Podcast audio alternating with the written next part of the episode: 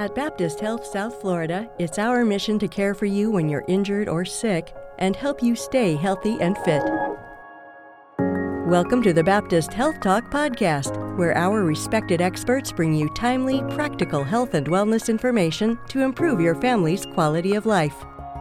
Heartburn, acid reflux, indigestion, just an annoyance, or something more serious. Get the answers to this burning question and more on this edition of Baptist Health Talk.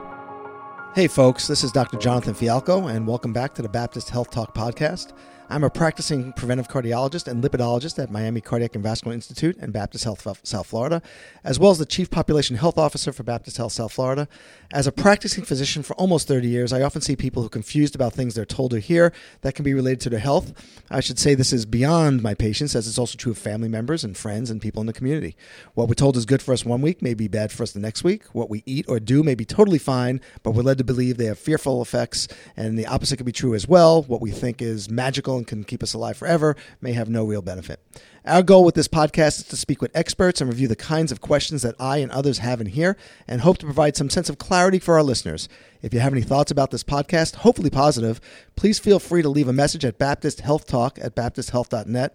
Um, and any requests for future topics will be appreciated as well. On to today's show indigestion, heartburn, dyspepsia, reflux, upset stomach. Who amongst us has not had some, that complaint at some point? While we can usually attribute this to the big burrito we ate or a few beers we may have put down in the ball game, for many this is recurring and even potentially dangerous. We've all seen and maybe many have taken medications for reflux, but they'll only treat the symptoms. It's like taking an aspirin for a fever for an infection. The fever may go down, but you still have the infection. Americans take over 170 million prescriptions for acid blockers for the stomach this year alone, and that doesn't include the over the counter therapies. To help us sort out this information regarding indigestion the symptoms we feel and the components that may make us determine whether it's something we can help on our own or need medications for, is Seth Rosen, a gastroenterologist at Gastro Health. Dr. Rosen is a physician leader at Baptist Health South Florida, my gastroenterologist, and a good friend. Welcome, Seth. Good to see you, John. So, you know, um, um, we've certainly spoken about heartburn and indigestion in the past. Little overview before we start getting into specific points. Can you define what heartburn, reflux, what these terms really are from a medical standpoint? Well, it's a little difficult because different people will describe uh, the same syndrome in very different words. Uh, some people will describe reflux as feeling like something's coming up into their esophagus. Some people describe classic heartburn as a burning sensation in their chest, substernally, below their below their breastbone. Some people have pain in the very top of their abdomen. So there's a variety of, of symptoms that people will describe, which is really an underlying, a similar underlying process. What is that process? What's what, what's actually causing those sensations? So basically, it means that there's fluid from the stomach that's splashing up into the esophagus where it doesn't belong. Most commonly, this is an acid fluid because the stomach makes acid. It doesn't have to be, but that's the most common. And the esophagus is not designed to tolerate acid. The stomach is. So you get acid up in the esophagus and you can get a burning sensation, a pressure sensation. Some people have a sensation of fluid coming up all the way into their throat, and that's they'll they won't have the burning sensation, but they'll describe uh, reflux sensation. So, so why wouldn't it happen all the time? What what prevents acid from normally coming up into the esophagus? So there's a valve at the bottom of the esophagus that separates the esophagus and the stomach, and it is felt that if that valve is not working properly, then stomach contents can splash up into the esophagus. There's other things that make it more likely. People who have hiatal hernias which means that a portion of the stomach is pulled up into the chest, make it more likely that you'll have acid reflux. But the biggest problem is that valve at the bottom of the esophagus called the lower esophageal sphincter. So how, how would you say how prevalent it is? Um, again, not with actual numbers or unless you have them, but you know, there's a difference between a person who may feel reflux after, like I said, a big meal or a fatty meal or a lot of alcohol versus the person who really has the problem where it becomes something more chronic. How how how can so you, uh, uh, in our community in this country, uh, probably around two thirds of people at some point will experience some acid reflux. But chronic acid reflux, defined as three or more times a week, is about a third of the population who have uh, significant acid reflux, where it's sometimes lifestyling alter- altering. We do see a lot of people who get it at night; they're awakened with it. Um, that is still acid reflux, obviously. Is that does that person have a different issue potentially than a person who might just get it during the day? Is one worse than the other? Uh, it's one of the warning signs where if you're getting it at night and it's waking you up, then you have to to maybe seek medical attention and not just pop a tums. If you're getting it at night, if it's waking you up, number one, it's interrupting your sleep, which is not healthy, and it may also be a harbinger of other problems such as sleep apnea. Uh, or other significant uh, medical issues. I think that's a great point, and, and I think we all see, you know, sleep apnea is so prevalent. Many people have it, and it crosses so many different disciplines, and uh, that's something I see in the cardiology space for its components, where you know you have this closed airway, you're increasing your abdominal pressure to open up your airway, and it pushes the acid up into your stomach. So that is something that people don't always correlate, um, but I think it's important to think in those terms. So, so it's one thing to say, yeah, I have a disrupted sleep, or oh, it's a, a pain in the butt, and I have to take a Tums. What are the dangers of chronic acid reflux? Uh, there, there are several. Um, one of the most co- the things that we talk about the most is Barrett's esophagus. That's you get that from chronic inflammation in the esophagus, and Barrett's in and of itself is not a problem, but it increases your risk of developing esophageal cancer down the line. So people with Barrett's esophagus, we have to keep an eye on and periodically check their esophagus. The other another problem is when you have chronic acid reflux, you can develop strictures or narrowing in the esophagus, and that can mean food could get stuck.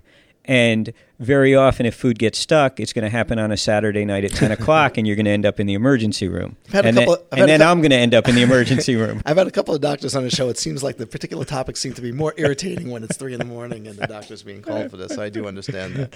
Um, but so, so these would be the kind of things that we want to take seriously when we have this chronic acid reflux, not necessarily because the disruption in our lifestyle, but they do have significant components.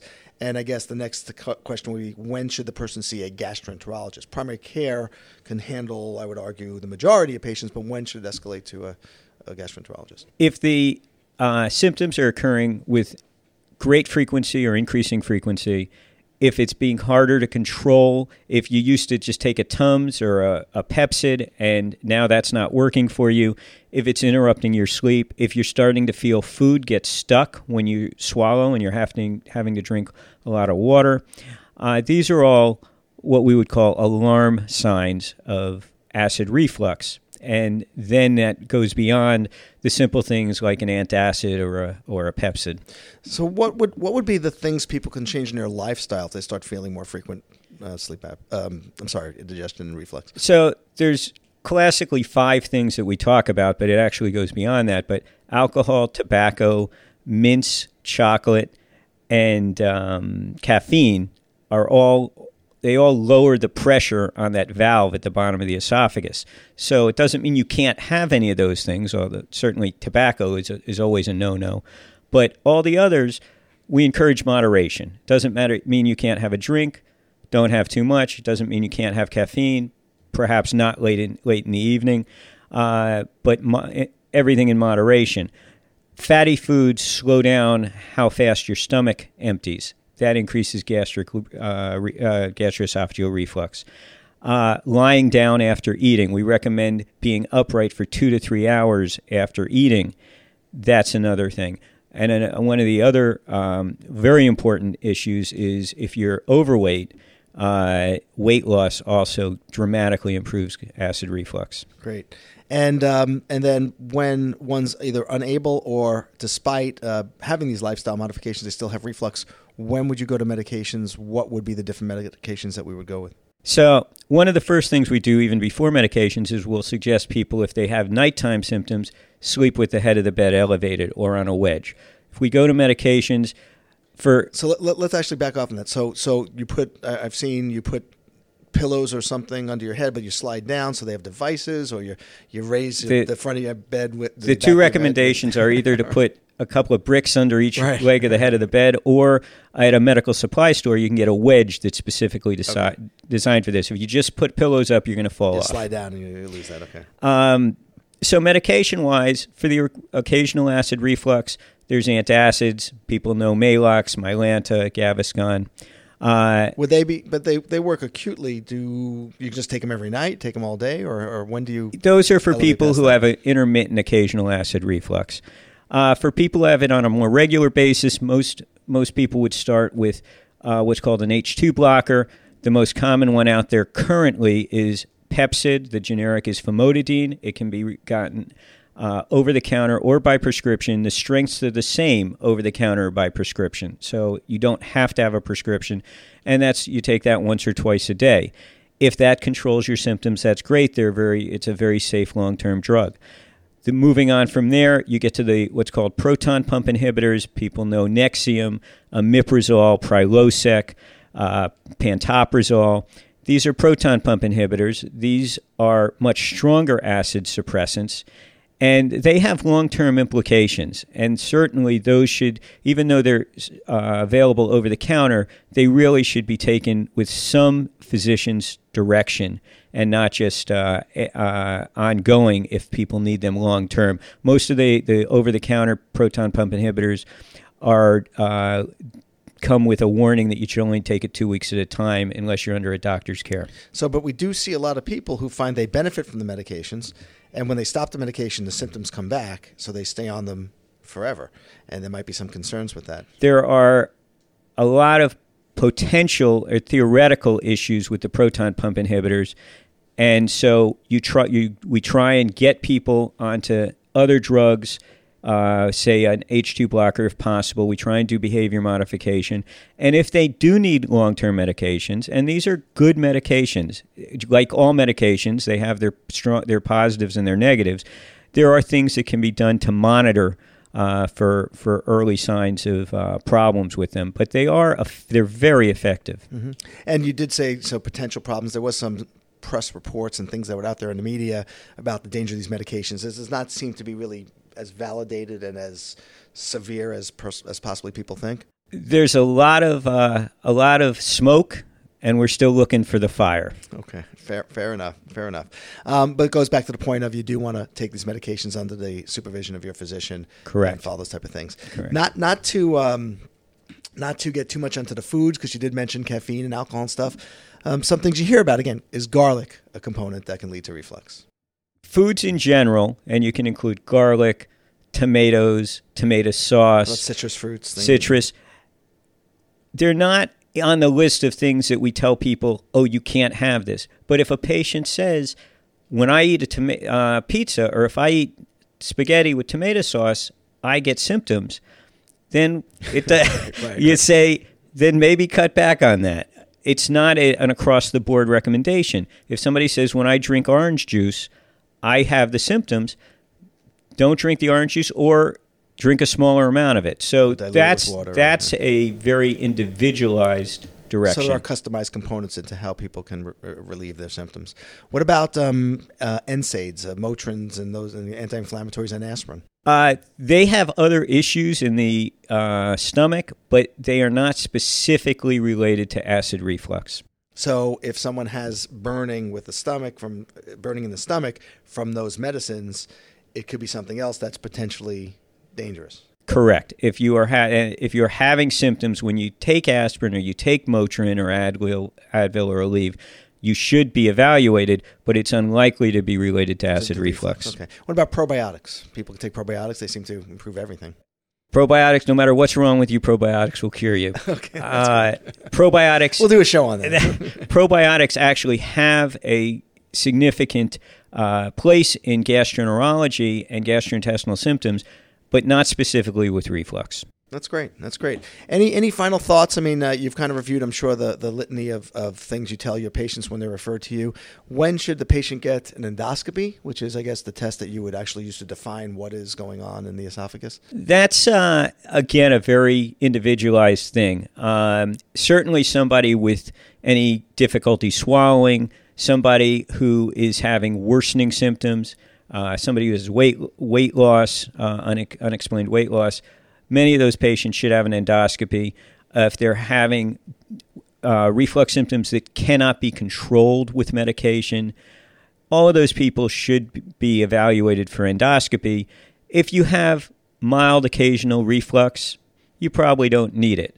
Um, but it is important, if you have any questions, to see a gastroenterologist and evaluate it, and also be aware of the, the things that are going to cause it. Don't lie down after eating limit uh, things like caffeine and alcohol, especially late in the day or the evening.